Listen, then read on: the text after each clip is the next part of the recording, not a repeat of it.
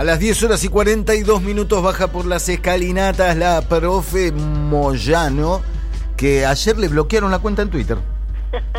Por tener la cuenta verificada. Ahora, vos sabés, Mariana, que yo miré. Buenos días, profe, ¿cómo andamos? Hola. ¿Cómo andan? Muy ¿Cómo bien. me divertí? Sí, vos sabés que yo después fui a porque mi cuenta también está verificada, no porque me crea nada, sino porque también me pasó algo parecido a lo que te pasó a vos. Sí, yo la tuve que verificar porque me la duplicaron. entonces, Claro, claro, sí, viste, sí. hay gente que tuitea en nombre de uno y, y además Sí, tuitea cosas más inteligentes, entonces la tenés que bajar. Exacto. Eh, pero pero yo no, no encontré bloqueada mi cuenta, quizá, bueno, ranqueo, soy un verificado, pero por debajo de la No, fue un, fue un ratito que Ah. congelaron las, porque por lo que había pasado, que fue una especie como de, le llaman, le llaman igual la cosa técnica no la sé, por Sí. supuesto. Entraron en pánico, porque básicamente. es toda cosa de nerd, sí, sí, sí, pero fue este, bastante gracioso el episodio. Yo me imaginaba escenas, viste, Bill Gates llamando por, mandándole WhatsApp a Jack Dorsey, tipo, hey Jack, ¿qué onda, meo? Claro, claro. ¿Querés que te vaya a dar una mano? Fíjate acá. Yo me, me lo imaginaba a Bill Gates explicándole a Jack Dorsey qué hacer con los virus y antihackeos y qué sé yo. Claro. Y un poco me reía. Sí, fue una escena... Me, me gusta armarme películas con esas Sí, personas. Gates que siempre, siempre lo bardeaba a Jobs porque decía, vos no programás. ¿No? La- la- Claro. lo corría siempre por izquierda, con va, por izquierda, por derecha lo corría. Decía, vos no A él- programás. bueno, a él, vos puede tenés muy buenas no ideas. me hubiera pero- pasado algo así, podría decir, por ejemplo. Totalmente. Sí, sí, sí. Bueno, divertido. profe, así que hay guerra. ¿Hay guerra? Bueno, guerra hay siempre. Sí, guerra. guerra y siempre. Un episodio más, este, de, lo que pasa es que trató bien en, en modo vértigo, modo velocidad Fórmula 1, entonces parece como que... Pero es un episodio más en la desesperación de, de los grandes medios de comunicación porque no saben cómo hacer para parar las plataformas. Ya es algo que no, no, no, no le encuentran la vuelta, entonces se están matando entre sí con los demás.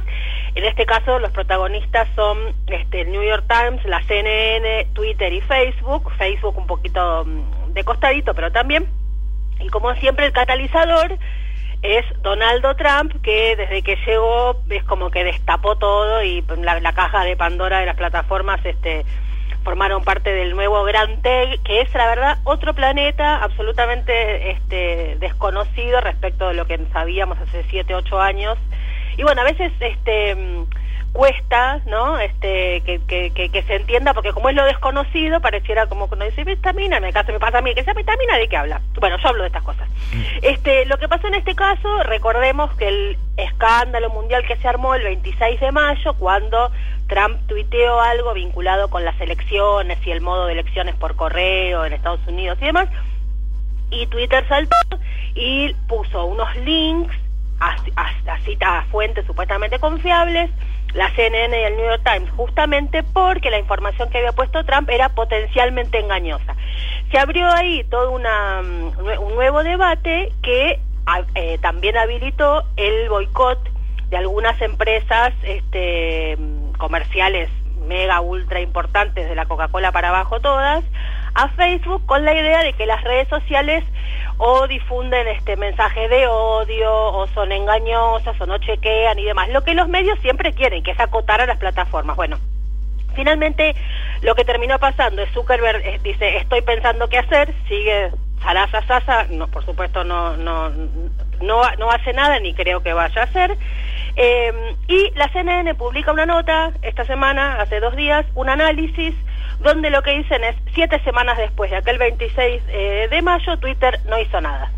Entonces, es una nota, la verdad, en un tono, es una nota extensa, muy editorializada, en un tono de enojo, este, léanla, está en español, eh, eh, muy impresionante, porque lo que dice es, Twitter no hizo nada, este, y estas publicaciones, Trump volvió a publicar cosas parecidas a las que había publicado en su momento y por las cuales lo mm, pu- pusieron, Twitter puso que era algo potencialmente engañoso, y volvió a hacerlo y no lo, no lo corrigieron en este caso. Mm. Entonces dice que Facebook es un caldo de cultivo para la desinformación, que Twitter no cumple con su nuevo estándar, que cómo puede ser, este, que de hecho hasta eh, se tiran con que bueno, por culpa de ustedes Trump ganó las elecciones, o sea, una, una nota en un tono, incluso hasta yo me reía porque parecían este, Mariana Moyano en la televisión pública marcando los diarios con resaltador, porque ponen los tweets de Trump de antes marcado con amarillo, otro con celeste, marcadito ahí, ven, dice lo mismo y acá no lo corrigen.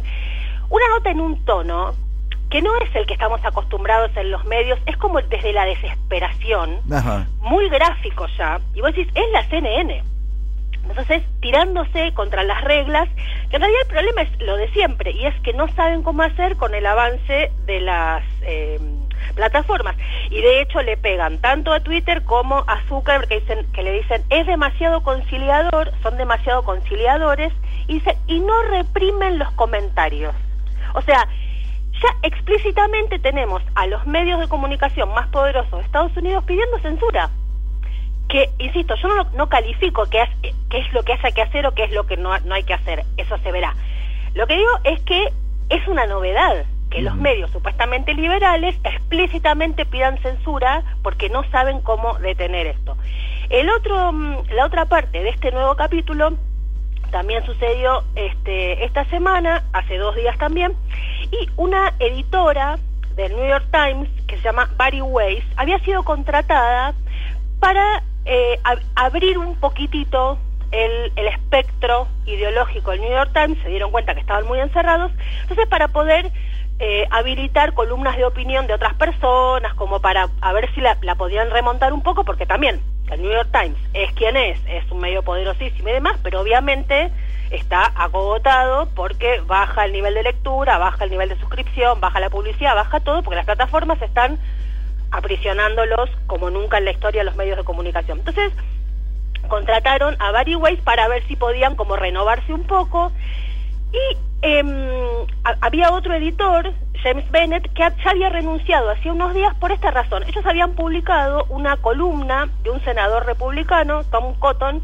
que lo que decía era que él proponía que el ejército estuviera en la calle en medio de las eh, manifestaciones por el asesinato de George Floyd. Obviamente una idea polémica, mm. este, hasta si querés autoritaria, pero era la opinión de un senador republicano. Bueno, la cuestión es que se le fueron encima los compañeros y Twitter, o sea, los, compañeros de, del New York Times en Twitter y en general los, usuarios de Twitter, o sea, la red social que te lincha, se le fueron encima y renunció. Y ella escribe una carta de renuncia durísima que dice lo siguiente, estoy frustrada porque fue imposible realizar mi tarea en Twitter, eh, mi tarea en el New York Times, ya que Twitter se ha convertido en el editor definitivo del New York Times.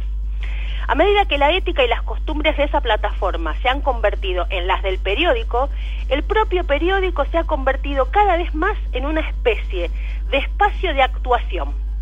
Las historias son elegidas y contadas de una manera que satisface a la más estrecha de las audiencias en lugar de permitir a un público curioso leer sobre el mundo y luego sacar sus conclusiones. Mariana, Mariana. Sí. Nos vas a tener que disculpar, pero acá la gente de Twitter está pidiendo que te, terminemos tu columna. Bueno, fueron por Bake Off y como yo no hacía tortas, no se preocuparon. Ahora van por el New York Times y empiezan, y empiezan a decir, ey, ey, ey, ¿qué pasa? Más o menos así es la cosa.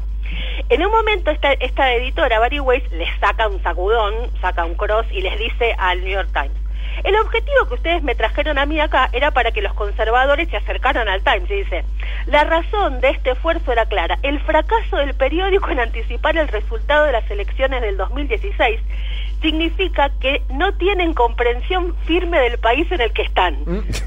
o sea, ¿viste la mina? Bueno, entonces lo que termina diciendo es que eh, lo que se está viviendo en el, en el New York Times es lo que Twitter amó, que son las burbujas de pertenencia. Entonces ella dice, ¿por qué, dice de modo este, eh, socarrón, dice, ¿por qué editar algo audaz y desafiante si podemos asegurarnos nuestro trabajo y los, y los clics publicando nuestro editorial número 4000 argumentando lo malo que es Trump? Entonces dice, la autocensura se ha convertido en la norma. Ya lo que está planteando es una nota muy extensa, muy dura. Lo que plantea es que tanto miedo se le tiene a los linchamientos en las redes sociales que hasta el New York Times tiene temor de decir algo que no vaya a ser cosa, que su audiencia luego en Twitter diga algo, los haga quedar mal o se corran de la vara progresista, supuestamente liberal, que establece. Entonces, tenemos acá a estos dos medios, la CNN y el New York Times, en un estado de desesperación que me parece que se resume bastante bien en una serie que terminé hace poquito que se llama The Morning Show, que producen Jennifer Aniston y Reese Witherspoon. Esa es de Apple, ¿no? De Apple. Y ocurre en un noticiero de televisión que está un poco tambaleando porque no sabe qué hacer con el tema de las redes. Y uno de los editores, que unos editores del noticiero que llega ahí como para renovar un poco, dice, todas las cadenas del mundo pueden terminar desplomándose a menos que nos reinventemos. Dice, todos acabaremos en manos de las tech. O sea, lo que, me, lo que me parece que pasa es que la ficción, hay millones de videitos, ejemplitos y diálogos y demás, la ficción se ha dado cuenta y pone en evidencia el problema político de las plataformas y lo que pasa con los medios de comunicación. Quien está llegando tarde es la política en algunos lugares, no en el caso de Trump. Por eso siempre es el catalizador, Trump, este tipo de debates, o sea, pone, él se mete en el medio, dice algo, tuitea no sé qué, y de pronto todo el mundo gira a su alrededor sobre la discusión de medios y plataformas. Entonces es un TEG nuevo, no es parecido a lo que vivíamos hace, como digo, siete, ocho años, es un momento de mucho vértigo y una guerra que me parece que siempre está bueno seguir de cerca. Impecable, profe. Eh, es, es, ya, ya me veo el, el New York Times, ¿no? A- eh, poniéndose en una cuenta de Twitter así, onda, la- la- las plumas de guerra, ¿no? Y salir a batallar en ese terreno, que es lo que está Bueno, pasando me parece con que medios. va a seguir. Yo no, no sé qué es lo quedó ahí, la carta y todo eso, pero me parece que hay que seguir a estos dos editores porque eh, me parece que en ese texto léanlo, lo mismo que la nota de la CNN, porque Mm. es, son- es para leer con atención este, tanto la gente que trabajamos en medios como los que se interesan por ese tipo de temáticas, ¿no? Porque decís, este es otro universo. Mm. Este, y me parece que seguir mirándolo con, con paradigmas este, anteriores a todo esto, y siempre mi miedo es el mismo, ¿no? Es Mm. que hay este, derechas hábiles que saben usar todo eso, Claro. y ese es mi temor, digamos. Sí, sí, que- enlaza, enlaza incluso con lo que venía hablando el profe del dato que te aparece en dos, tres sitios virtuales, que bien pueden ser eh, plataformas, redes sociales, eh, y es un dato incorrecto, pero por, con buena o con mala fe se termina colgando en dos, tres sitios eh, Y diferentes y se lo considera chequeo de fuentes. Y se Claro. convierte, y entonces Juana Zurduy nació un día que en realidad no nació. Sí, y, es Juana Zurduy, o, o la nota de un senador republicano, o, o la- o las vacunas, o sea, eh, son, ya, ya es un nivel de, no tenés forma de pararlo, es Mm. como una inundación, Mm. Y que vos decís, yo no puedo estar poniendo trapitos cuando se me viene un tsunami, ¿viste? No es una cuestión de un burlete. Mm. eh, cuando, cuando es un tsunami. Más vale que empiece a pensar, no sé, cómo construir edificios que estén por encima del nivel del mar, qué sé Claro. yo, como que me parece que es más, hay que cambiar, me parece, el modo de querer, de querer abordar el tema, más que... Pero no porque, ay, va- vaya, estudiemos comunicación, sino porque las derechas peligrosas lo saben usar. Ese Sí. es siempre mi, mi temor último, ¿no? Claramente. Profe, que tengas un gran fin de semana. Nos reencontramos la semana Igualmente, queridos, cuídense Chao. de la lluvia. Besos. Un gran abrazo. Las 10 horas 55 minutos, una pequeña pausa y volvemos en Siempre es hoy.